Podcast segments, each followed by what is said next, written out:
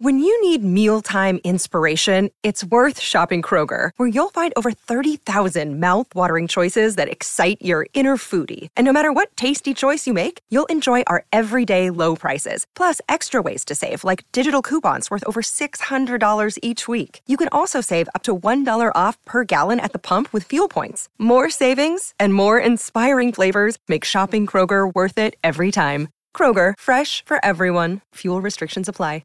Another day is here, and you're ready for it. What to wear? Check. Breakfast, lunch, and dinner? Check. Planning for what's next and how to save for it? That's where Bank of America can help. For your financial to-dos, Bank of America has experts ready to help get you closer to your goals.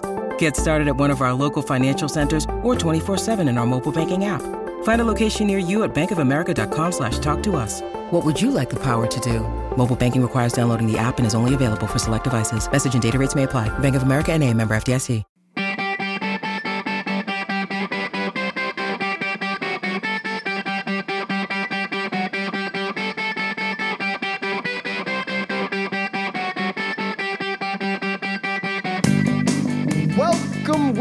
Welcome, everybody, to the Hockey Think Tank podcast, brought to you by the hockey think tank dot com, a website for all players, parents, and coaches to go to get a little bit of education and a little bit of inspiration regarding the greatest game on the planet.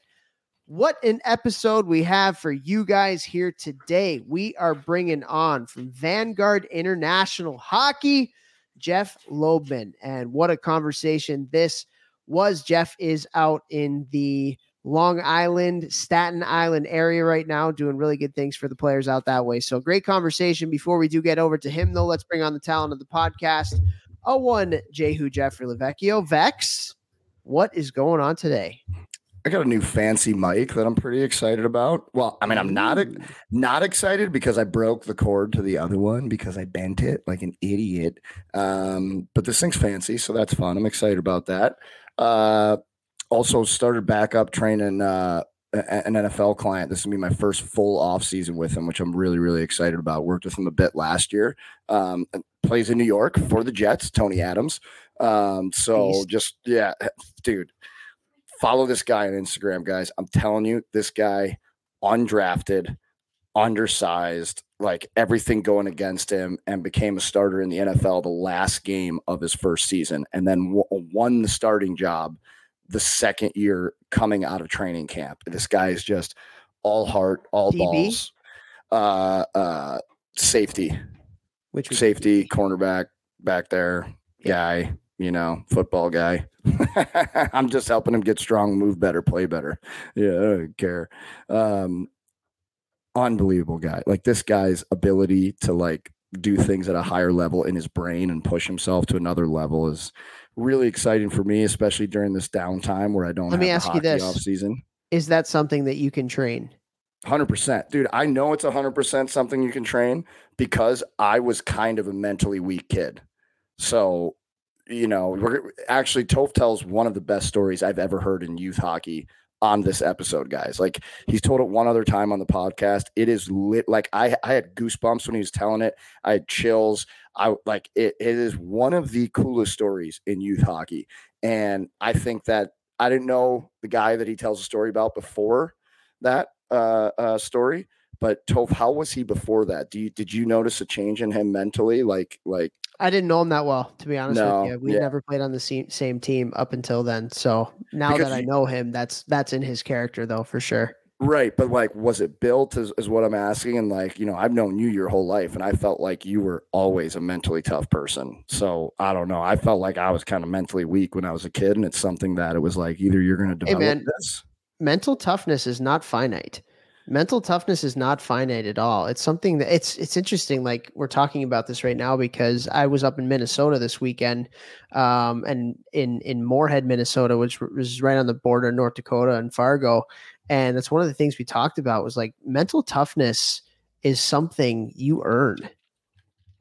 You know, it's something that you earn ba- based on the choices that you make every day. And for me, a lot of it is is resilience. Mental toughness and resilience are like siblings. And so every day, what I say, like when I do my team building, is like every day presents us with tough opportunities. Every day, whether they're big, whether they're small, every day we're faced with tough stuff.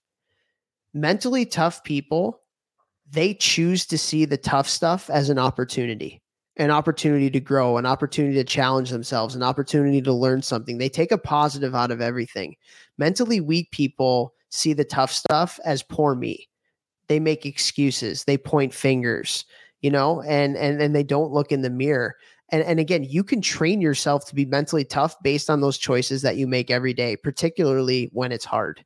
When it's hard, if you choose to see the good in it and act on that, you are building your mental toughness muscle. Again, when you're in the gym, Vex, this is the, the metaphor that I use. When you're in the gym and you're chucking weights in the weight room, what are you doing to your muscles? Breaking them down to get them stronger. You're breaking them down, you're breaking them down, you're breaking them down, right? And then how do your muscles get stronger? It's by how you recover, by how you eat, by how you sleep, by how you hydrate. You know, I'm sure you can go into a whole soliloquy about that stuff. The mind is the same thing. What was that word that you just used? Soliloquy. Holy. I thought you were going to say funky butt loving. What? Did... From Rookie I don't Peter. Even know what that means. It's like a poem. Wow, not what I have, would have surmised from the contextual details. Go on, Mister Borfill. Go on with the Borfill. Anyways, the point I'm making is that mental toughness is not finite. And like, it's, it's like a muscle that when, you know, we talked about physically, when you're working out, you're breaking them down, you're breaking them down, your muscles, you're breaking them down. And then you recover is how you get stronger. It's the same thing mentally. When the tough stuff happens, it's trying to break you down.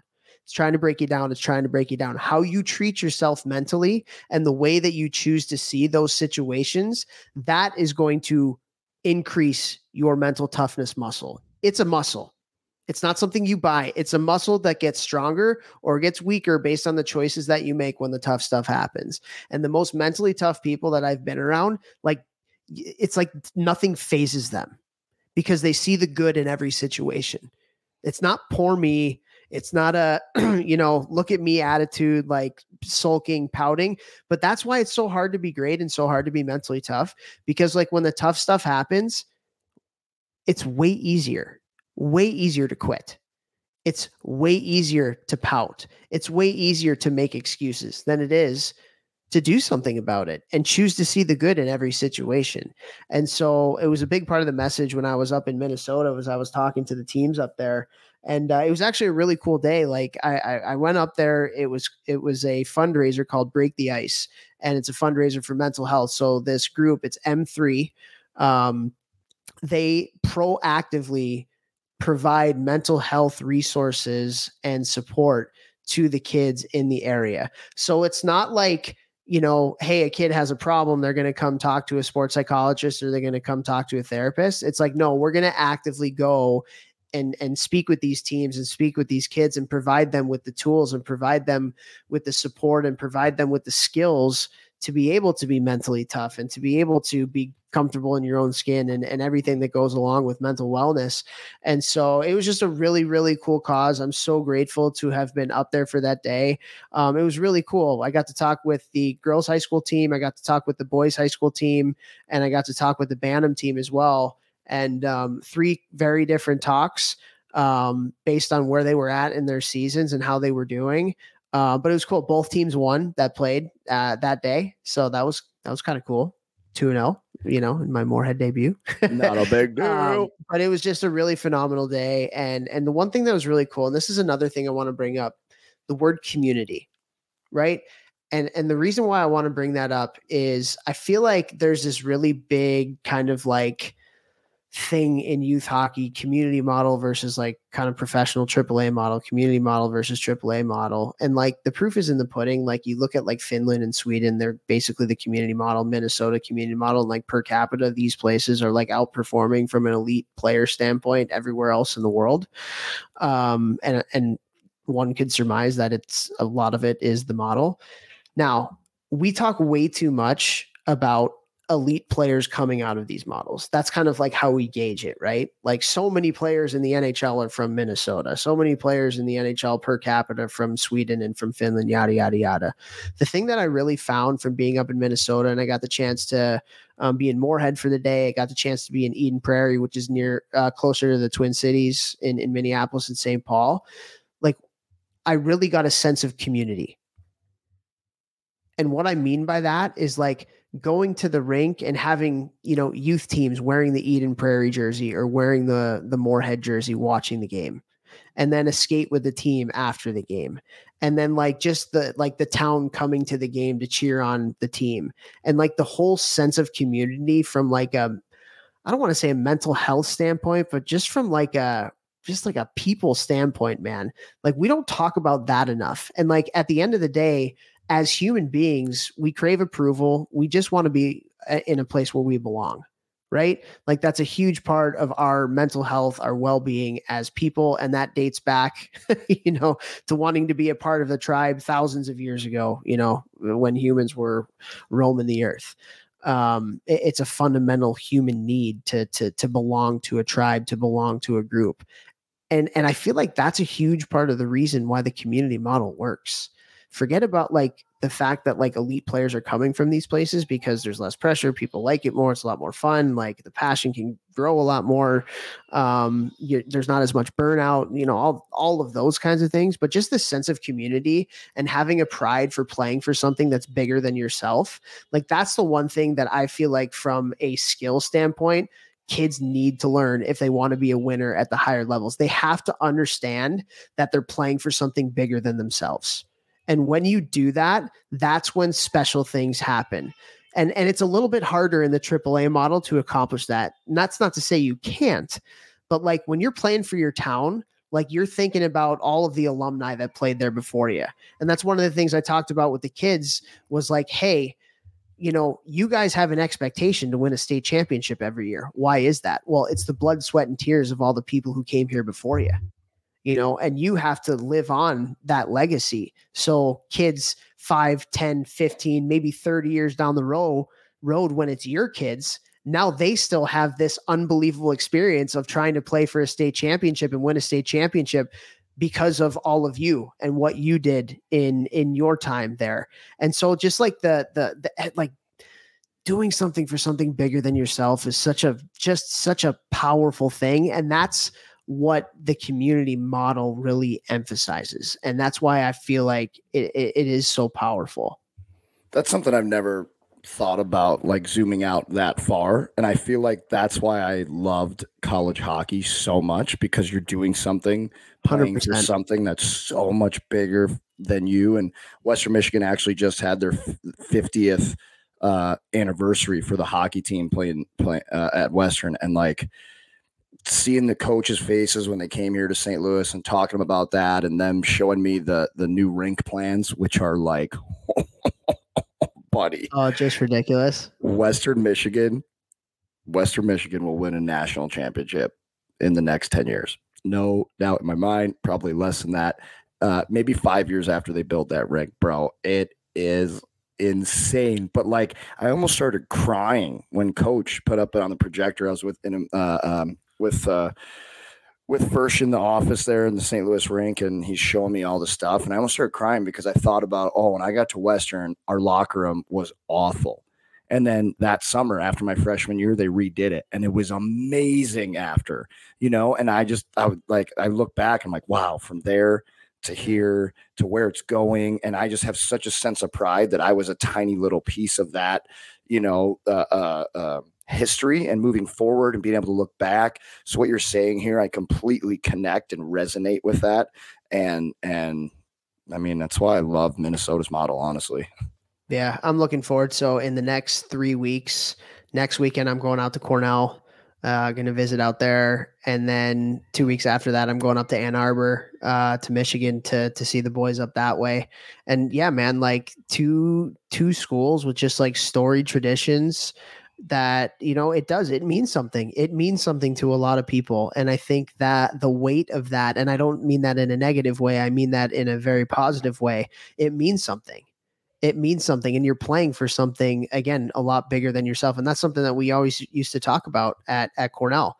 Like, it's the biggest sport in town. It's the biggest sport in town. We sell out all of our games, and some people are spending their hard-earned money, and they don't have a lot of it, on season tickets to come watch us play. Like, you got to play for those people. You got to play for the alumni, blood, sweat, and tears, who won E C A C championships back in the day. Again, why did I go to Cornell? Because of the winning tradition. It was a hockey school. And had people not worked hard before me, I wouldn't have chosen Cornell. And it's because of them that I did. And and again, you're playing, dude, I, I mean, we're beating this to a dead horse right now, but I do think it's so powerful, and it's such a great life skill to have. Forget about playing hockey. Like, if you're doing something for something greater than yourself, that is a very powerful thing. You know, when you become a dad and you're providing for your family, like, that means something. Uh, you're doing something from for a charity perspective. That means something. You know, even if you're like, it doesn't matter, whatever job you have, like garbage man, like, you're providing a service that is much bigger than you, you know, and, and when you feel the, the gravity of that. And again, when I say gravity, I don't mean that in a negative way. I mean that in a positive way. Like, you are having a positive impact on other people's lives. That means a lot, man. It means a lot. Dude, give me chills over here. Make me want to play right now. um, anyway, speaking of community, thank you everybody in our Hockey Think Tank Facebook community. Like, this thing is absolutely buzzing. Absolutely buzzing. And again, like, we have so many people in there, and the discussions and the discourse has been so cool. Like, having parents and having coaches have the opportunity to pose questions and ha- have the community do their thing. And like, we've already seen a huge positive impact for people that are in there to be able to collaborate with other people that are just passionate about hockey. And so, like, we encourage everybody. Uh, we think this is awesome, man. Like, it, it's been really cool to meet people in this thing and just get so many different perspectives. Like, the places that people are from in this thing is insane too. They're, they're from everywhere, from all levels. Like, it's, it's unbelievable. And so, like, go to the hockey think tank dot com. There's a community tab on there, and you got to join this thing, man. And not only are you going to get this discourse with all these really, really, really cool hockey people, but you also get access to the ten questions that we do after every one of these podcast episodes. You have the ability to watch short shifts live with, with that and I, a couple discounts, G M B M stuff. Like, man, like, this has been really fun to do again. And it all comes down to a community. That's what we want out of this thing, creating a community where people can feel like they belong.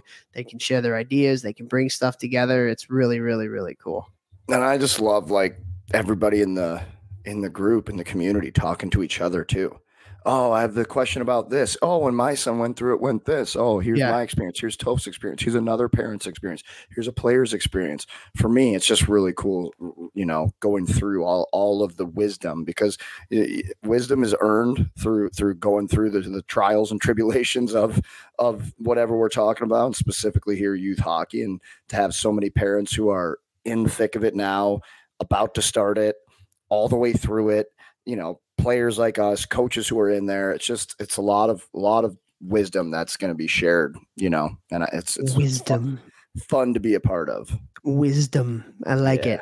Well, let's get over to Jeff Loebman. Let's but before we do get over to Jeff, let's thank a few people. First of all, GelStix, our title sponsor. Go to G E L S T X dot com and get a discount on your way to training. Sticks with the coupon code ThinkTank, one word, gel stix dot com. Go there today.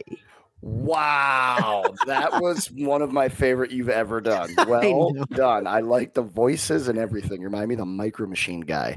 Uh, I want to thank. I want to thank Hockey uh, Hockey Think Tank. What? I want to thank Train Heroic. Train Heroic is the unbelievable app that houses all of my online training programs. I say it every single time. If you have a team or an organization, if you have a team of younger players who don't drive yet and you want to get them home workouts during the off season, helping them get better for a hilariously low price, or in the gym, it doesn't matter. All right. I'm able to facilitate all of these things. Please reach out to me, but I'm able to do all of that because of Train Heroic and my partnership with them. So want to thank Train Heroic. Also want to thank Cured Nutrition, cured nutrition dot com. You can go there, try any of their products. You get a discount G M B M. Um, I've been using C B D and specifically Cured Nutrition for years. Uh, helps me with a whole bunch of things. But like, if you just brain fog, you want to be healthier, like we talk about in this episode, actually, your body works as a whole system. C B D just helps that system fire more efficiently, more effectively. But if you have any questions, seriously, please just reach out to me. I'll answer any questions or help you in any way I can. So thank you to Cured Nutrition, cured nutrition dot com, discount code G M B M. And we'd like to thank Helios Hockey, an unbelievable product. And what Helios Hockey is, it is a data tool that can give you instant feedback from your play. So you put this sensor in your shoulder pad and you go out and you skate, you play a game, you practice, and it gives you instant feedback on your stride. It gives you instant feedback on what the younger kids really, really love, a hustle score, how hard you're working out there. Really, really cool. Competing with other kids on the team, maybe if they have Helios as well. Very, very awesome. But the game changer on this is it syncs right up with your video. So whether you're using your iPad, whether you're using a phone, whether you're using a, a camcorder, which we used to use way back in the day, or it links up with your Hockey T V or Live Barn. You get your shifts cut up for you instantly right after the game. Total time saver. Wish we had this when I was younger. Would have used it religiously. So go to helios hockey dot com and get that discount. We have a discount with them, and it is also Think Tank one word. And if you put that discount code, Think Tank one word, in, it will give all new Helios members twenty percent off their initial twelve-month membership, and it will get that sensor to put in your shoulder pads for free. So go to helios hockey dot com today. Also want to thank ice hockey systems dot com, the best place to go for all your coaching education needs. They got thousands of drills. They got whiteboard explanations from some pretty awesome hockey people. You have the ability to draw up your drills, send out P D Fs, store them, have a library. Guys, this is a one-stop shop for all coaching education. And we have partnered with them to do an associations platform where you can get this for every coach within your uh, association. Also, not just the coaches, but the parents as well, because they have access to the Hockey Think Tank Parent Survival Guide. So go to ice hockey systems dot com today. Look up the associations tab. You will not regret it. And thank you, thank you, thank you to all of our listeners. Guys, this is episode two ninety-nine. We're almost three hundred episodes in, which is absolutely what? wild. Wow. Absolutely wild. And thank you. We would not be here without the, your guys' support. So we appreciate every like, every comment, every rating, every review, every download, every subscribe. I don't know. Is there anything else? That's probably pretty much it. But I appreciate all that you do. We appreciate all that you do. And so if you can, if you think we're doing a, a positive deed for the hockey world with the perspective that we bring, if you can share us far and wide. Uh, we just want to spread the positive message, man, make the game a little bit better. And uh, we appreciate your support so much. You guys are going to love this episode. This was a fun one. So without further ado, here we go with Jeff Loebman. We are so excited to have on this episode of the podcast. He's out East. We got from Vanguard Hockey, Jeff Loebman. Jeff, how you doing today, man? Doing pretty well. Thanks for having me, guys. Appreciate it. Yeah, it looks like you're sporting some Jeff Levecchio Bauer gear there. Jeff Levecchio sporting some Jeff Bauer gear. Uh, why would you call Jeff Levecchio Bauer gear? That's hilarious. No, man, you worked really hard to get well, yeah, Bauer under your umbrella. So yeah. He's trying to. Hey, man, you you always love a good tire pump. I'm trying to give I you do. one. Okay, okay, keep pumping away. I love it. Awesome stuff. Well, Jeff, we appreciate you coming on. And uh, with all the guests that we have on here, just to introduce you to our listeners, uh, just tell us a little bit about how you fell in love with the great game of hockey. You grew up on Long Island, Strong Island. Actually, it's pretty funny. Our two-year-old right now, she like talks with like a Long Island accent. It's hilarious. Um, anyway, but grew up, grew up on Long Island. Tell us a little bit about how you fell in love with the game. So uh, I actually fell in love with the game of hockey out of uh, pure necessity. So when I was younger, I guess we're all at one time we were younger. Uh, when uh, when I was a kid, I uh, had really terrible asthma, and uh, my mother took me to a pulmonologist. And for Mikey Russo on Staten Island, who's a longtime listener, a pulmonologist is a lung doctor. Mike, you don't have to Google it while you drive. So uh, my mother took me to a pulmonologist, and uh, he said, "Take him ice skating. The cold, dry air will help his lungs and help expand his airways."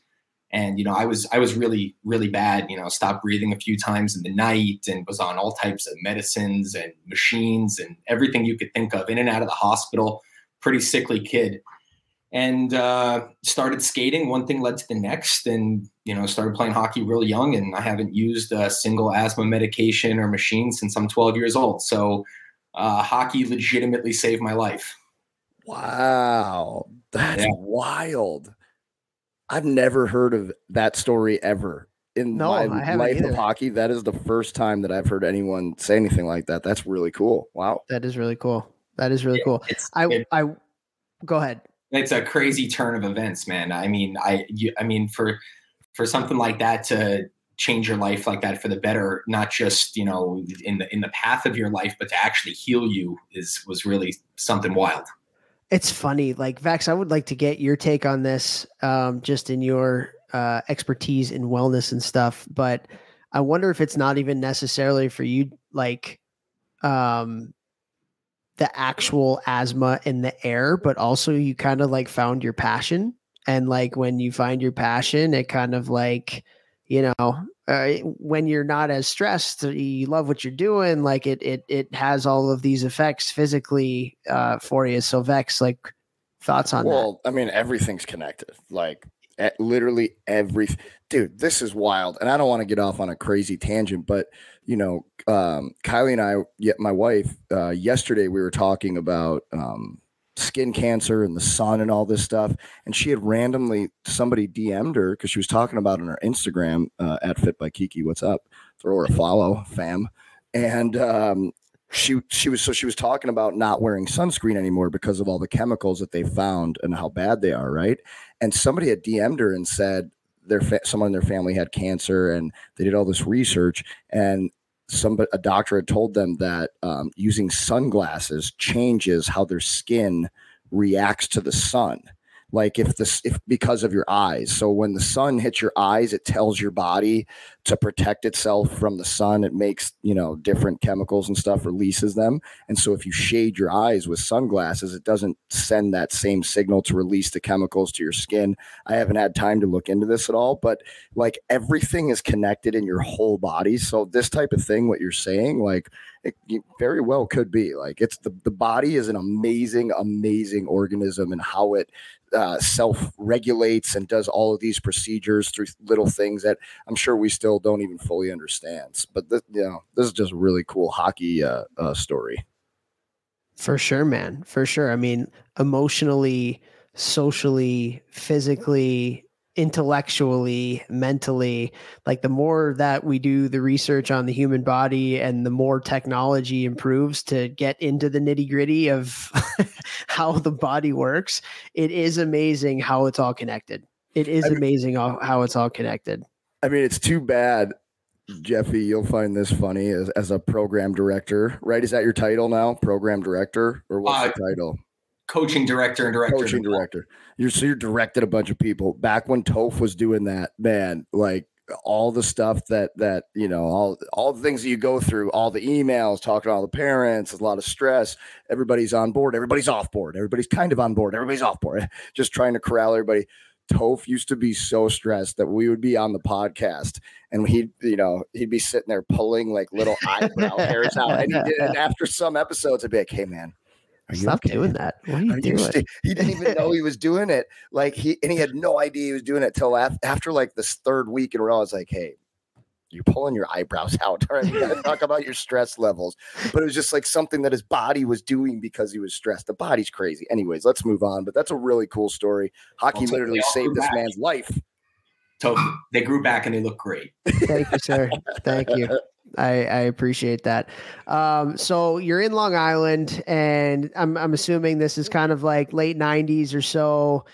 What was the deal with the Islanders at that point? Was it like the Milbury, like really bad years, or those kind of like your formative years of the Islanders? How was that?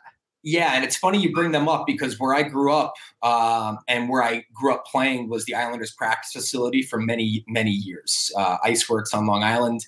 Uh, in Syosset, and you know, we had everybody from Oleg Kvasha to Alexei Yashin and Ziggy Palfy walking around that place all the time.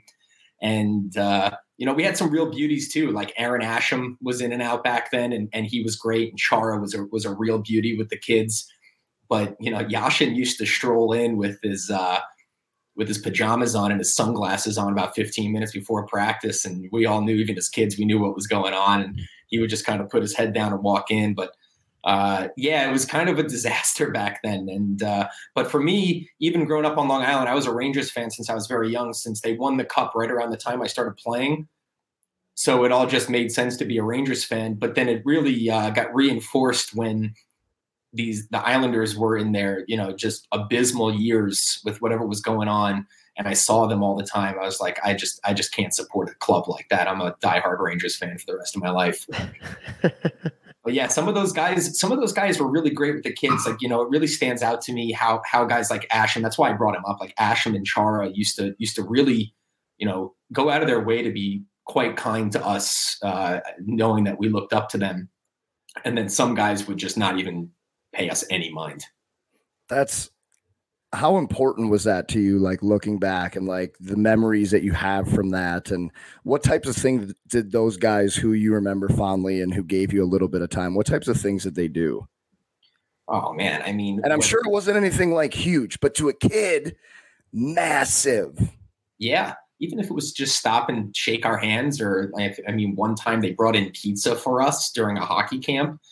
It was just little things like that. I mean, I'm I'm thirty-three now, right? I'm talking about when I was seven, eight years old, and this is still a memory that's, you know, right in the forefront of my of my head. So, you know, it was just little things like that. And then you can also remember how guys like, and I'm sorry to throw you under the bus, Oleg, because I know you're cool with my coach, but like Oleg never spoke to us, never said a word.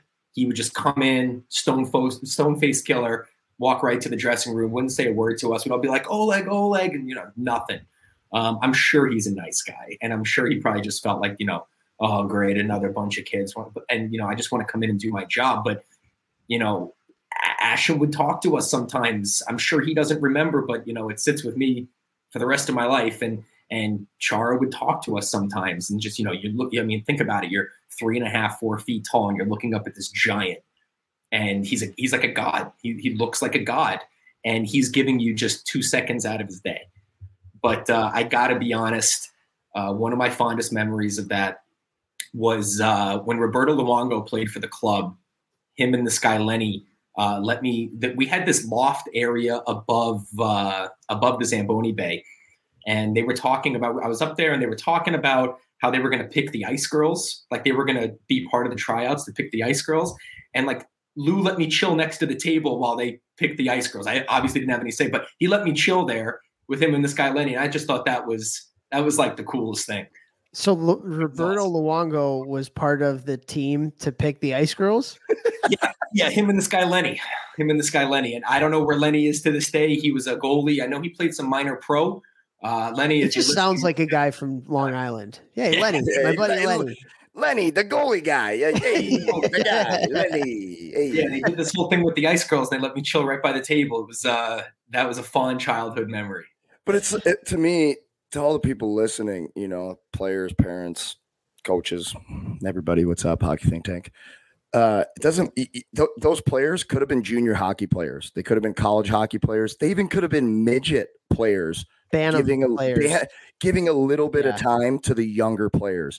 It makes a difference. They would they would probably look up to junior players and midget players almost in the same light if they gave them a little bit of time. That's why when Toph ran, um, you know, that club in, in New York, I, I absolutely loved how he made it a thing that the older teams had to skate with the younger teams multiple times per season. And that just like the whole creating a family environment within an entire organization and an entire club, five, ten years down the line, that is going to create something really, really special by creating those bonds. You know, I've talked about how much I looked up to the one college hockey player that I knew in middle school who came back like four times. He's now an assistant coach in the N H L, Jay Verde. And like literally, I am the way I am loving helping younger hockey players because he came to four practices over the course of like three years. And I was just like, wow, like that's so cool. I learned how to do this thing he's doing in college hockey when I was a little kid, right? So, you know, parents I would I would urge you with your players to to get after them about this message and, oh, you know, go over there, go to that practice and help that younger team, or volunteer at this, or run a hockey camp for the younger players and things like that, because it's it's what's really, really great about our game when those older players give back to the younger players. So to speak to that, you uh, in year one on Long Island, you met my uh, my best friend, Will. He's the tall Viking looking guy, and he played many years of, of minor pro. And that's exactly who that was to me. And, and now he's my son's godfather. And, you know, I would stay late at the rink and watch him practice. And he was my camp counselor and, and coach at the, at the Iceworks camp. And he always tried to give back to the younger guys, especially me. And he turned into family. He's legitimately family. And, you know, now he runs a great program on Long Island with the Long Island Arrows. And he does a lot for the, you know, New York State hockey. He's, um, he's definitely exactly what you were just talking about. And, and he made sure that he did those things all out of the graciousness of his heart. He never asked for a dime to go to those extra practices and, and, and all those things. And, um, just couldn't, couldn't, you can't, you can't put a monetary value on what that means to, to kids. You can't, it's impossible. And you're one hundred percent right. Having an influence like that and a mentor like that, it it changes you for the better. And, and these kids get so excited when these, when these guys who are playing at that higher level that they want to be, you don't have to be in the N H L. Like you're saying, you could be on the Bantam team, you could be on the midget team, and you could be going out for mite practice, and that'll set the same exact example. And you never know; these could be lifelong friendships that you make, or you know, it, that, look at me. Like, he turned into my kid's godfather thirty years later. You know, pretty cool. Yeah, that's really cool, man. I mean, the more, geez, the more that I do this, the more podcasts I listen to, the more books I read, the more I am steadfastly just in. Mentorship is everything. Mentorship is everything. Finding the right mentors can change your life. It, it literally can change your life for the positive, because just having somebody to show you the way, like, and for all the kids listening, like once you get into real life, especially, like a lot of times we're just a fish out of water, man. And we're just trying to figure it out on a daily basis. And if you're really, really great at what you do, you figure it out how to structure things and, and do it maybe a little bit quicker than others. But at some point in all of our lives, like we need to figure it out. And if we can get a great mentor, not just to show us the way, just in terms of like, um, you know, career wise, but just somebody that's like a good person that can show us like how to be a good citizen and, and teach us things and things like, like it just, man, like it's for our own development, whether it's professionally or personally, the right mentor can like really, truly change your life as it did with you. Yeah. Couldn't agree more. I couldn't. And, and when you're younger, you may you may not realize that these people are mentors. You may just think of them as kind of, you know, maybe you idolize them a little bit or, or whatever it may be. But but as you get older, these these mentors, you once you realize that they are mentors, and you know maybe it's not just coach or dad or whoever. Um, you know, to be taken under somebody's wing to really help you, you know, succeed or expand. And. And your friends can also be your mentors. It doesn't always have to be this, you know, this older person. You know, you can have mentors that are your age. You can even have mentors that are younger than you, because everybody goes through the world at different speeds and has different experiences, and you never know for you. one hundred percent, man. one hundred percent. Um, all right. We beat the mentorship thing to death a little bit. It's really important, but let's move on. You guys ready? Yeah. Okay. So it's really interesting, Jeff. Like, so before the call, you know, I kind of asked you for some talking points of things that you think would be important. And, and I think you hit the nail on the head with one thing that you wanted to talk about, particularly at this time of year. It's silly season, baby. It is silly season going on right now, and people are jockeying for spring and summer stuff. People are jockeying for tryouts and what they're doing next year. And uh, it, it's a very big topic that's top of mind for a lot of people in the youth hockey space right now.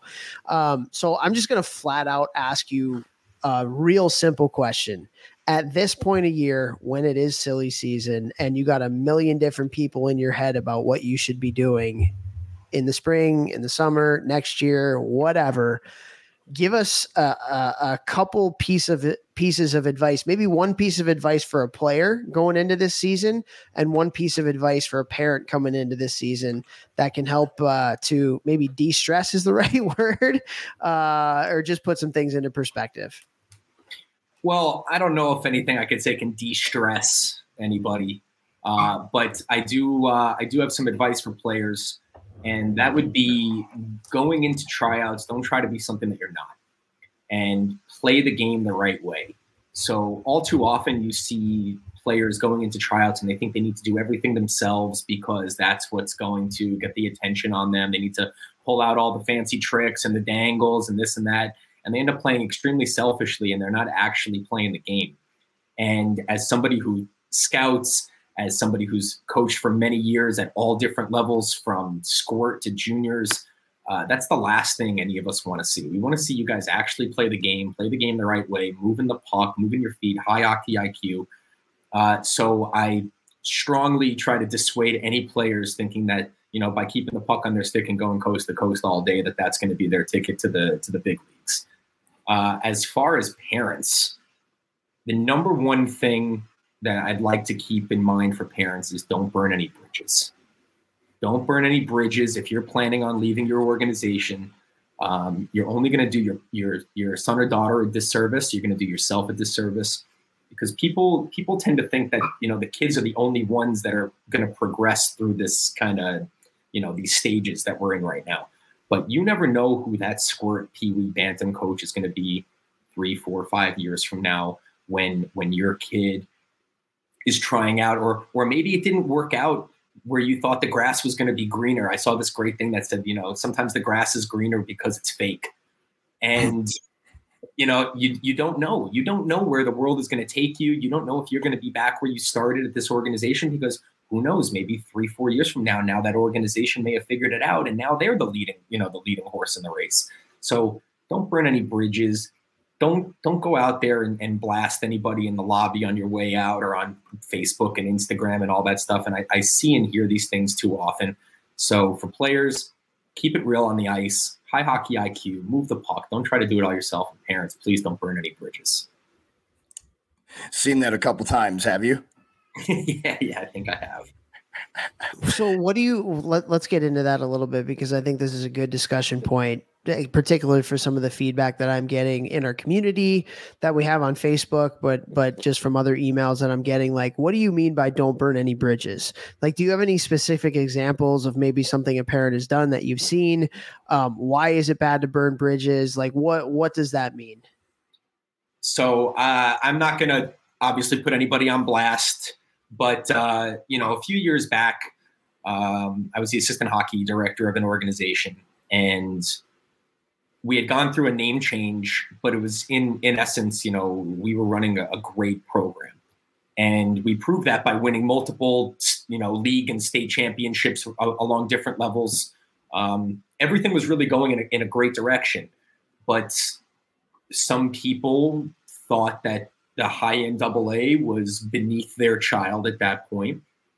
And they went on social media platforms. Like I said, not in the lobby, because I seen that from experience. They were in the lobby blasting the organization. Um, and then they left.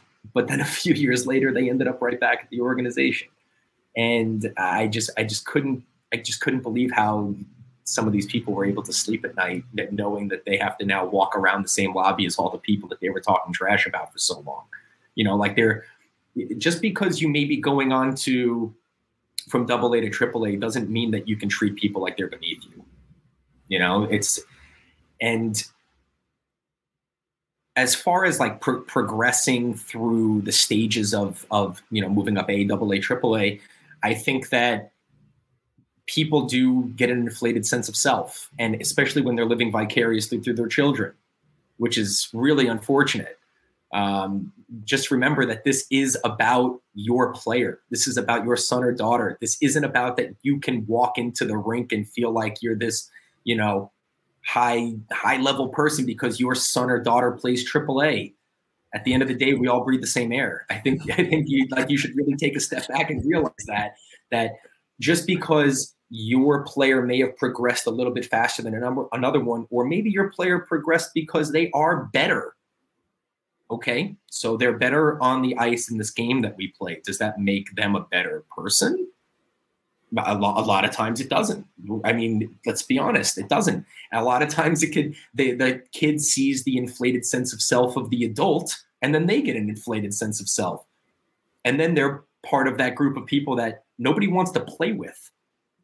You know, isn't it I so think- funny in, in youth hockey how like there's this popularity contest between parents solely based upon a God-given talent of an eight-year-old? You know, like, you know what I mean? Like the like the coolest oh, yeah. parent is the one who's, you know, kid can skate in a straight line faster than everybody else. Uh, Isn't it crazy how that works? It's probably so- similar in other sports too, or like the best pitchers, like their parent, you know what I mean? And that's why I say, like, for for coaches out there, like, it's really important to have a little bit more of a like relationship with like your best player's parents, because a lot of times the other parents on your team will follow what the best player's parents are going to do. And if your best player's parents are grounded and good people and hard workers and they expect that out of their kid and they don't cause any drama, it makes the job of the coach so much easier. If you have your best players whose parents always think the grass is greener on the other side, are always complaining about stuff, yada, yada, yada. Like, that's going to permeate through everybody else, because for whatever reason, like, that's just how it works, right? That's just how it works. A lot of times is like the best players' parents are the ones that have the most sway in, in, uh, in a parent group. And it's just, it's just so funny how that happens. That's wild. I, I'm it's just true like, though. Right. I'm not no, speaking yeah. crap here, right? That's true. Dude, one hundred percent. I'm thinking about all the teams I was on, but also like coaching, like, the you know, however long it's been, and the, the parents who walking around and it's hanging out there and swinging around and they're walking, you know, and it's like, dude, your kids play. What do you do? Like, you guys are all the same. Like, you guys are all behind the glass. None of you are in the arena. Like, let's, let's, but also to Toph's point, and we've talked about this on the podcast, but it's been a hot minute, but we've talked about if you can get your best players, especially in youth hockey, to fully buy in and believe, and like working hard is cool and paying attention to the details in practice is cool. If you get them to do it, all the other players who look up to your best player, your stud or couple of studs, they're all going to live and play and act that way too. So uh, we didn't talk about that connection when we talked about getting your best players, you know, bought in, but it's so true. That's, that's wild. That's so funny. Did you see that? I feel like, and, and you know what, people on the East Coast, I love you. I love you. I'm not trying to, to throw you under the bus, but I feel like the East Coast, we got a little, hey, we got a little more swagger. I feel like people are a lot more intense out there. I can say that. I lived on the East Coast for a few years. So you also this, lived in Chicago. Yeah, yeah, yeah. But man, Chicago is nothing. Well, I lived in a beautiful suburb of Chicago. It's a lot that's even than, worse. Like, yeah, well, yeah, I guess maybe. But but but like I feel like people on the East Coast, like they they're a little bit more intense. I feel like the Midwest might be a little bit more laid back. Maybe that's an overgeneralization, but how is the parent hockey culture in New York? Like, how is that? Because I was there there as a pro, not as a around youth hockey, other than when I've come to your camps the last couple of years. All right, so let me start by saying that's definitely not an overgeneralization. Just lay that to rest right now. Yeah. Um, it's you're right. It's it's very intense here. Uh, I've been, uh, I've lived and worked in three different hockey markets uh, in Florida and the Carolinas and up here, and this is certainly the most intense hockey market as far as as parents are concerned. Is it uh, is it more expensive there in New York? And do you think that that plays a role? Because I, if I was a parent shelling out as much as parents were shelling out, I won't lie, I probably would be a little bit more high strung, I would think. But do you think that that has something to do with it? Uh, yes and no. I think it's also just our culture here. Uh, that's just how we are in this kind of geographic area. Um, because the, the program that I work with now is not any more or less expensive than, you know, what my parents paid thirty years ago, which is a whole nother topic. It's really not that expensive in comparison to other organizations that I've been a part of. Uh, but that's that's just us, right? I'm just talking about us specifically. For the most part, they are pretty pretty damn expensive. You know, when yeah. you start talking, you know, the, the big name organizations around here, you're you're paying a pretty penny to play hockey. Um, but I, I think really it's just, it's just kind of how this area is. And I noticed that rinks are kind of, you know, in their own way, they're kind of like people reliving high school, with people click up and people, you know, gibbering and jabbering in the background about this one. Did you hear about that one? Did you hear about this one? It's a, it's kind of a big gossip. Uh, I'm not just saying that about my facility that I'm at. I'm saying that in, as in, in general, kind of in this area, from what I hear from other people working at rinks and this and that, it, we all talk about the same thing, and it's, and it's a common problem. But you're right, here is, and I'm not sure what it costs in the Midwest to play right now, but I'd say more often than not, you're you're paying a lot of money to play to play hockey in this day and age. Toph, you think that has a, a big effect on that? You think it's geographics? What, what, what are we talking here? Because I don't remember Chicago being that intense like I feel like New York is. Maybe I'm wrong. I know, obviously, I was only in Chicago playing hockey, youth hockey, for really a year. You were there your whole life. Yeah, I mean, I think every every place around the world, you know, not just the U S or Canada or whatever, has its strengths and has its weaknesses. And I think at each, I don't know, man, like, I think it's kind of nuts everywhere, dude. Like, it has gotten so expensive. And, and yeah, I mean, it's almost natural that the more you're investing, because that's what it is, right? If you're going to pay all this money, you're investing in something. Uh, and now, people are investing for different reasons. Some people are investing that money so their kid can become a better person. Some people are, my kid needs to make the N H L. So like there's different avenues of why people invest that money into kids. But the more you invest in things, the more you're going to watch it, the more you're going to scrutinize it, the more you're going to, you know, look at it with a fine tooth comb, because yeah, like that's, and for, you know, especially for families that like don't have that much, but have to pay that much for their kid to play higher level hockey. Like, yeah, it's a little stressful. Like you want, you want it to be a good experience for your kid. You want your kid to be mentally healthy. You want to see your kid get better and develop as, as a player, as a person, beach out. Like there's all of these things that we want for our kids. Right. And so, yeah, I, I think the more expensive it's gotten, the more scrutiny it gets and, and the more stress people get with it when they don't see results or development or whatever they're gauging their, their investment dollars on. That makes sense. It's yeah. only natural, right? Yeah. Yeah, for sure. That's, I was trying to put my, myself in parents' shoes who are like the, the crazy parent. I'm like, man, if I was spending twenty G's a year on eight year old hockey, I'd probably be a little bit loopy too. little bit, little bit, little bit. Okay. Kind of like, kind of like going on that realm of what we're talking about right here. A lot of like stress that other parents have is like spring and summer hockey. Like spring and summer hockey kind of evolves around tryout times, and then people are trying to figure out what to do after that and stuff. So what, I don't know, man, like where do you see spring and summer hockey? What are, what are the benefits of it? What should people be doing in the spring and the summer? Like what, what's your advice to, to people out there who are trying to figure that side of things out? Because it's coming up quick. Yeah. Yeah, it is. And I think you need to know what you want out of spring or summer hockey before you get into it. And if you are looking for legitimate scouting showcases at ten, I think you need to pump the brakes a little bit personally. Um, and, you know, I, I think that at fifteen through twenty, you should be going out there and getting one to two showcases in. But I'm also a big believer in playing other sports and doing other things. And I'm also a huge believer in taking breaks.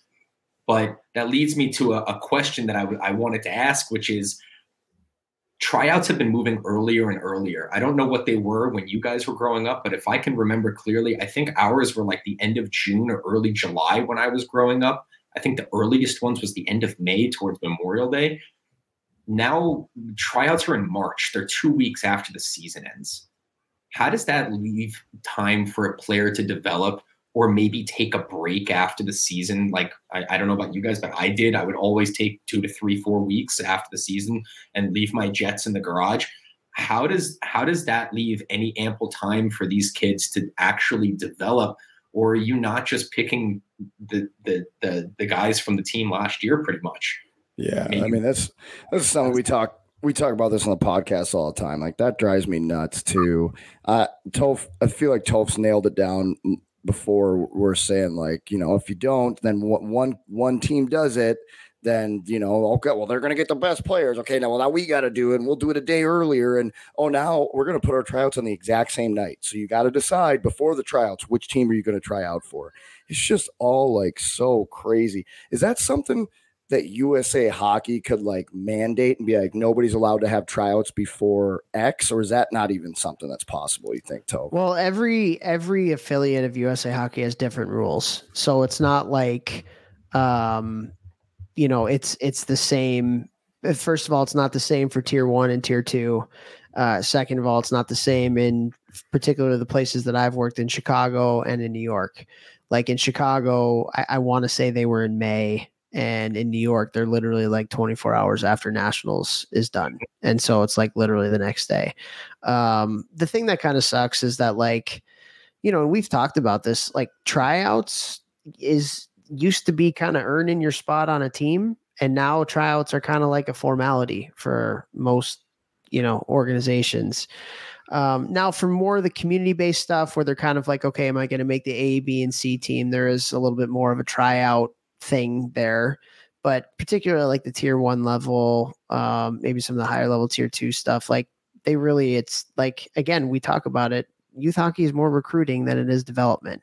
That's not to say there aren't people out there developing kids. There are a lot of really good coaches out there, but like, if you think about how many hours in a day some of these youth coaches spend on their phone trying to, like, recruit kids to their organization, and how they can be using their time so much better if you kind of had to play for your town or or there was some, like, somewhere in the middle of that, there were some more rules that kind of like curb that stuff. And there are, there are like, I know in Illinois, there's a rule at the Tier Two level that, you know, you can only have like at, at the Pee Wee level, you can only have like two players on your team that are from out of the organization the year before that.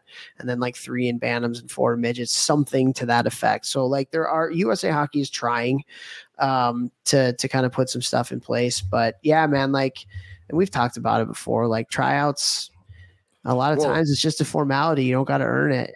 And, well, you, and that stinks. Yeah. You talking about that, like real quickly, I was just thinking back and like, I never knew any tryout I ever no, went to that ever. I was making the team ever. Yep. Not, like literally I'm going through every single year where I would have to try out juniors and down. I never, never, no matter how good my last season was, I'm going back to the same team, same organization. No one ever knew. And now I'm fast forwarding thinking about all these kids that I train, and they know coming in, they already have a spot. Like they already know, they've already been basically given the contract. Like, oh yeah, yeah, you're, you're on. Don't worry about it. But, and so then, you know, what Toph and I are always trying to talk about is how important and amazing hockey is for just human development, doing all the right things. Well, now if we're taking away so many kids, uh, quote unquote struggle, or like having to learn about pressure, uh, uh, going to a tryout, earning something. It's just like given, given. They've earned it through other ways, playing, playing before, but it's not the same, right? Given, given, given, given, given. Well, of course, when they get older, they're going to get out of college and think, oh, I'm just gonna be given a hundred thousand dollar uh, job or a hundred and fifty thousand dollar job. The amount of kids that have come out of college in different walks of life that, that are like, oh yeah, you know, I'm going to make, you know, one hundred, one twenty. And I'm like, oh my God. Yeah. Right. Okay. Good luck doing that right away. Unless you're a, a rock scientist, you know, like figure it out here. A rock scientist. Some joke, you joke, you defined a rock scientist. Yeah. All right. Man, it's I, a joke. Rock I have. Joke. Okay. I'm going to get dramatic here. I'm going to get very, very dramatic here. Vax, I've told this story on the podcast before, but this is like, I'm, I'm, I literally want all the kids to get off your phones and stop playing your video games in the car if you're on your way to practice. And I want you to listen to this story. Okay. And this is going to like really hammer home a lot of what Vex and I believe in. And it relates to this particular topic that we're talking about right now. So when I was a Bantam major, so that's what fourteen U now, I played for the Chicago Young Americans, and our team won the national championship that year. And our team was stacked. Our team was loaded. Our team was unbelievable. We had tryouts. Okay. We had tryouts, and we had through the, through the tryout process, We had the entire team picked after the first two days, and there was a third day of tryouts. Sorry, we had the entire team picked except for one person. There was one person. Okay, so we had a crazy Russian coach. His name was Stan Stiopkin, who did things his way. There's no chance he gets away with this nowadays. But what I will tell you is this had a very significant positive impact on the kid's life that I'm going to be talking to you about in just a second. So what happened is Stan picked the entire team except for one spot. And for that one spot, there were two kids that were fighting for that spot. Okay, one's name was Mikey Brown. The other's name I won't mention right now. Ah, whatever. It's Jimmy Hoffman. Jimmy Hoffman was the other kid. Okay. So what Stan did is he put everybody else in the stands, and the only two people on the ice were Mike Brown and Jimmy Hoffman for that third tryout. That was it. And he ran them through one-on-one drills. It was just one-on-one drills, the two of them. What, not necessarily a who wants it more, but just like, hey, you got to like play yourself onto this team right now. Everybody's watching. Like, it's going to be clear as day who's going to be that person. Okay. So Mikey Brown ends up outplaying Jimmy, and Jimmy's an awesome dude, right? Like, great kid, like awesome guy, like sucked that he got cut from the team. But like Mikey earned his way through the tryout onto our team, right? On our team, Mikey Brown was the last person picked. This was at fourteen years old. And this is why I want all of you kids to listen. It was Bantam Major. He was the last kid picked on the team. Bantam Major. And he is the kid that went the furthest. He is the only kid on that team that ended up playing in the N H L. And we had a twenty-year reunion of us winning the national championship. And Mikey Brown talks about that day as a huge part of the reason why he made the N H L, because he had to earn it. And Mikey Brown was a third, fourth line guy all the way through. He went, he ended up going to the national program two years later. He ended up going to the University of Michigan, and he ended up playing probably seven, eight years as a fourth line guy in the N H L because of his work ethic, his attitude, the type of teammate he was. And he told us on the call, like, guys, like, I don't know if I make the N H L had I not had to earn that tryout. Wow. And, and so like, it's just, it's again, we're talking about tryouts here and the, having the opportunity to earn. Right? Earn. Earn is a word that we all should be talking about way, way, way, way, way, way more. Because once you get into real life, you got to earn stuff, man. Um, you know, all of this, uh, you know, recruiting stuff, and we know our teams and all that kind of stuff, that gets thrown out the window once you once you get into the real world, for the most part anyway. And so I want you guys to really think about that story. At fourteen years old, when people get cut or they don't, things aren't going their way, some of them think like my, my career's over, or I'm not going to achieve my dreams, whatever it may be. Mikey was the last kid that was on that team in a way, like the, like you can kind of say he kind of got humiliated having to even do that tryout. Like that, that was very uncomfortable for him to have to do that, but he did it. And he earned it, and he worked, and then he took that. Like, who knows? Like if he just makes the team or there's no tryout, does he learn that lesson that helped him to become an N H L player? Probably not. Butterfly effect. That is so wild. How was the, were you guys in the locker room while that, while they were getting, no, we were in the stands there, watching the two of them do their one-on-one drills. So the entire team. The, did they go in the locker room together? Two men enter, one man leaves type of deal. Like you're just sitting there in an empty lot, like you're fourteen. There's a locker room, just two of you looking at each other. Like what is about to happen? But Like, I don't, I, I don't remember, but yeah, you probably, know, like, yeah, but I mean, amazing, amazing, earning it. Is that not like the purest form of tryout though? Am I way out of bounds by saying that? Like there's one spot and two guys. It's like, what other way? I mean, I think what he did was, I know we definitely work today, but I really think that that's like kind of the purest form of finding out who's going to make it out of two guys. That's uh, pretty wild.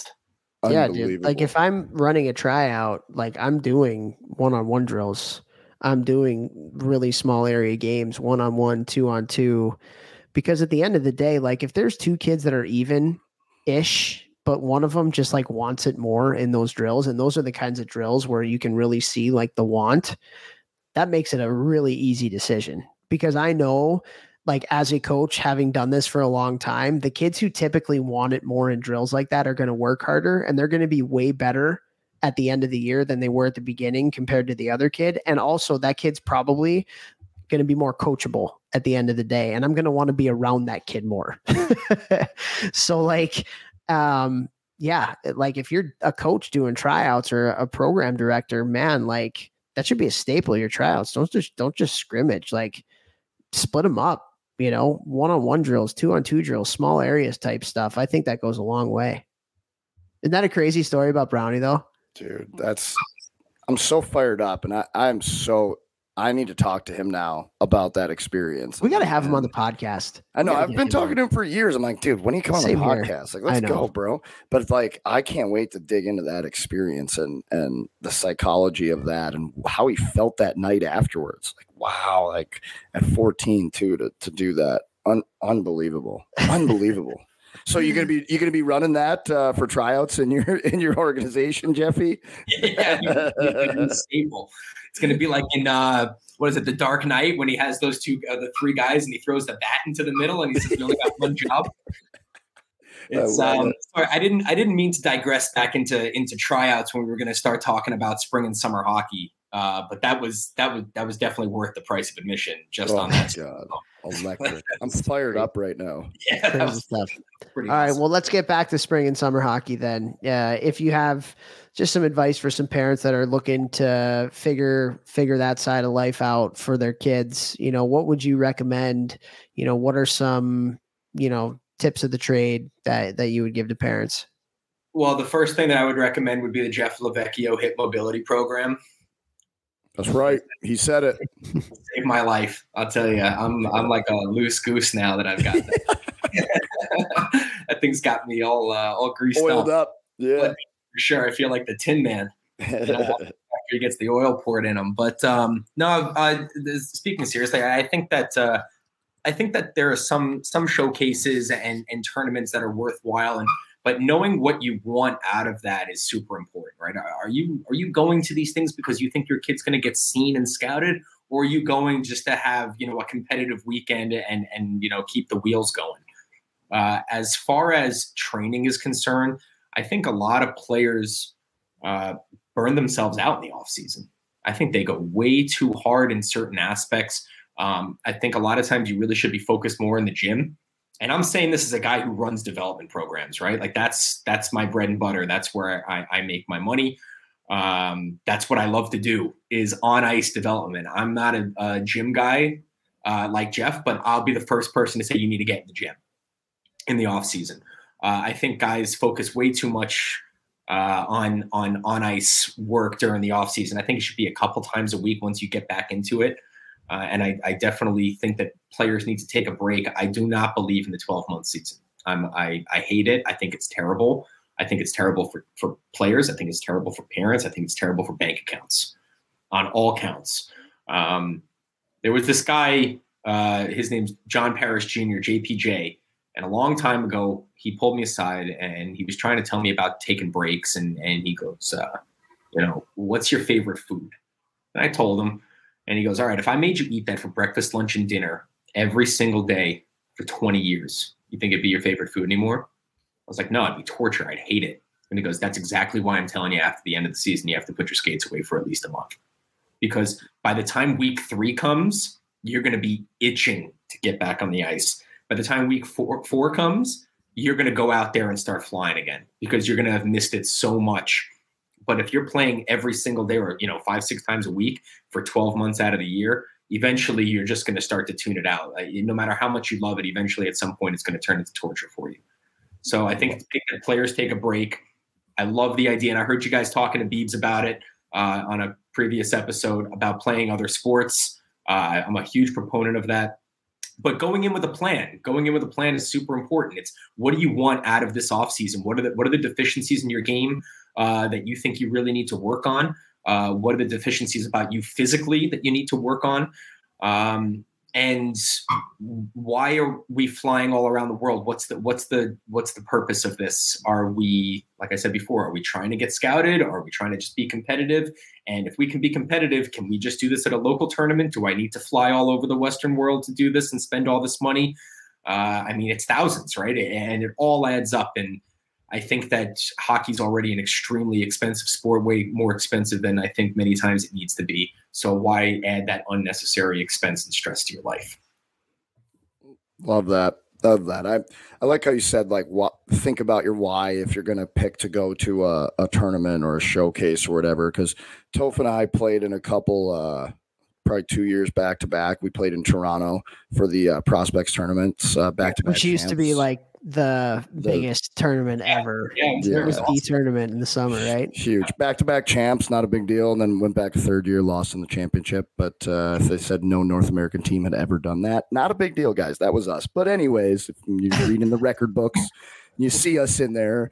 Um, but I really wanted to go to that because Toph was going, and I didn't get to play with Toph, you know, ever. So like that was like the time, I, and that was really cool for me. But that was the only tournament I I did in the summer, you know. I think like, that like that's really important to talk about because like we had, we actually had a really good discussion in the in our Hockey Think Tank Facebook community about this kind of like summer hockey, and there was somebody on there that was trying to um, talk to a parent uh, who had questions about summer hockey.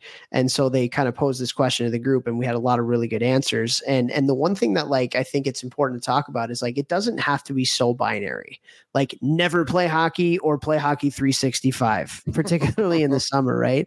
Because some of, again, like some of our great memories is like some like summer hockey tournaments that we got to go to and play together. Like Vex, we did like Nashville when we were like we were eleven kids. Yeah, when we were yeah. kids and like got to see the city and, and went to like a camp in Quebec with Staz and, and Muntz and, um, and, and then got to do like those prospect tournaments together. Like if, if it's fun, like do it, you know, like we played roller hockey, we had roller hockey leagues that were like really fun, um, and stuff like that. So I, I think that like, it's really important to like, as we have these conversations about like summer, spring type stuff, like it doesn't have to be like, we have to play multiple sports and that's it. No hockey. It doesn't have to be, I have to be on the ice three sixty-five days a year. Like find the balance that works for you mentally, physically, financially for mom and dad. Um, and, and, and just have fun with it, man. Like have fun with it. Find like a group, like to, to train with, if you're a little bit older, um, you know, that, that has a really good coach and like get better and stuff. Like, like it doesn't have to be so binary. I love that. Love you know? that. What, what was your, what were your summers like in New York, Jeffy? Uh, so, you know, As we had when you were playing, when you were playing. Yeah. Yeah. So, I mean, we had, uh, I think starting about twelve or no, maybe I was a little bit younger, played for the Connecticut Yankees. We would, and that was insane. And we even thought it was crazy then, like driving all the way up there to, you know, that's like an hour and a half each way with no traffic. Um, But after that, we I started playing for a local spring team, and we do a couple tournaments, go to Canada or whatever it was. But uh, and then it would just be the local hockey camp at Iceworks, man. Like that's what it was. I that's what I wanted to do. Uh, it was with all my friends, and it was five minutes down the street. It was super easy for my parents, and it was affordable, and they could just drop me off and wait for me to call collect on the way home. We used to do the old C A L L A T T and, hey, it's Jeff, I'm ready. Pick me up. Do you accept the charges? Nope. Nope. The original. I did that. Every time I'd go, every time I go to the mall with my buddies, that's what we do in middle school. You can't do anything. All right, we'll go walk around the mall, talk to some chicks at Abercrombie and Hollister. And uh, or, yeah, call me when you're ready. Didn't have cell phones. Pick up the phone, one eight hundred call A T T. What is your name? Pick me up, mama. Ready to go. Bye. What was that? What was that? Like one eight hundred commercial? Know. Bob, we out of baby. It's a boy. Yeah, we had a baby, it's a boy. yeah, yeah, yeah. Uh, do you want to accept a call from Bob? We had a baby, it's a boy. Um, but Jeffy, that that that you know, you saying there, you know, where you were, you'd have to drive an hour and a half each way, no traffic. New York, that's not a thing. Probably took you seven hours each way every time I'm out there. Um, is that was that one of the re- and you talk about how expensive that is and traveling and stuff? Is that one of the reasons that you started Vanguard International and you're doing it where you grew up now, at least a couple camps a year? And it's the one that you've brought me out for, and it's the one you're bringing Toph out for, and me again back this year. Is that because because for those of you who don't know, I met Jeff. Uh, he invited me out. out to run the off ice for a camp out in Long Island. And that's how we met uh, three years ago now. This will be my third year going out there. And he runs a really cool program where with these camps, guys, they can be very lucrative, right? It can be very lucrative, even if you offer like a not even a great product, like, you know, the numbers are there and stuff. But instead of just running a lucrative product just to, to run a business that makes a bunch of money, he spends a ton of money to bring in coaches from all over the world to his hometown and, and these other areas that he does it. And it allows the campers to get exposed to coaches from all different areas. You know, we got, we got Germany, Russia, you know, Saint Louis, Chicago, Vermont, you got Canada, coaches from all over the place he flies in. And to me, like, that is something that as a parent, I'd be like, oh man, like, that's a cool experience. He's going to learn what the best skill coach in Germany's doing, what Detroit's best skills coach, what the hot guy who's Jack with the tats is, is doing with the kids out in the, in the, in the gym. You know, that's me, for those of you wondering. You're talking about me. Yes, you. Um, Is that, was that a reason, you know, that you wanted to start what you've done with, with Vanguard? You know, when I first started Vanguard, uh, I was living in the Carolinas, and I just wanted to do something totally different. And uh, to bring Will back up, uh, Will told me that we should do it in Long Island. And I wanted to bring it. His son is like my nephew, and I wanted him to experience that too. And yeah, now after we did year one, it's it's kind of, honestly, it kind of evolved into that, that I wanted to keep bringing it back to Long Island, because that's, you know, that's where my heart is. That's, you know, it's, it was everything to me is home, you know. But it started, um, it started because I saw an opportunity to be different in in a in a market where there are a lot of, like, as you said, there's a, there's a lot of amazing coaches, but a lot of them are from all over the place. And I saw this opening that not a lot of people right now are kind of working together. Everyone's kind of just doing their own thing. So when the idea of this started, I'm a big travel guy. I've traveled all over the world. Um, in between my little hiatus after I had to stop playing, yeah, that's what I did for a while. So I'm, I'm, I'm all about like these kind of worldly views. I thought, why, why would people have to fly all over the world and spend a ton of money if I could bring it all to their doorstep? And Long Island's a market that I knew and I understood, so that's where, um, that's where I wanted to do these huge events. But also, it worked out because April is kind of a downtime for a lot of skills guys. Um, it's during tryout season for the most part, or just after tryout season. So maybe people, you know, the ones that don't want to take a break are going to train, and and these guys, you know, they just finished their seasons for their club, or maybe they have a little bit of a hiatus from their own company. So it all kind of turned into this this perfect recipe for why April on Long Island turned into what it is. But uh, I do appreciate all the all the nice things you said. It's um, you know, a lot of people say, "Oh, it's not about it." It really has never been about the money. It's learning from all the all the men and women that come and coach is as rewarding or more rewarding than any monetary gain I can get. And I want to, you know, I'm not going to list through all of them, but all of our great sponsors that that help keep the cost down for these players. Like we, I really try to keep this at the most affordable cost for everybody. I mean, it's cheaper than a plane ticket and a meal to to go to. It's cheaper than flying to Germany to go train with a guy like Alex, and that's before you even train with him. That's just for the flight, and you get him for a week.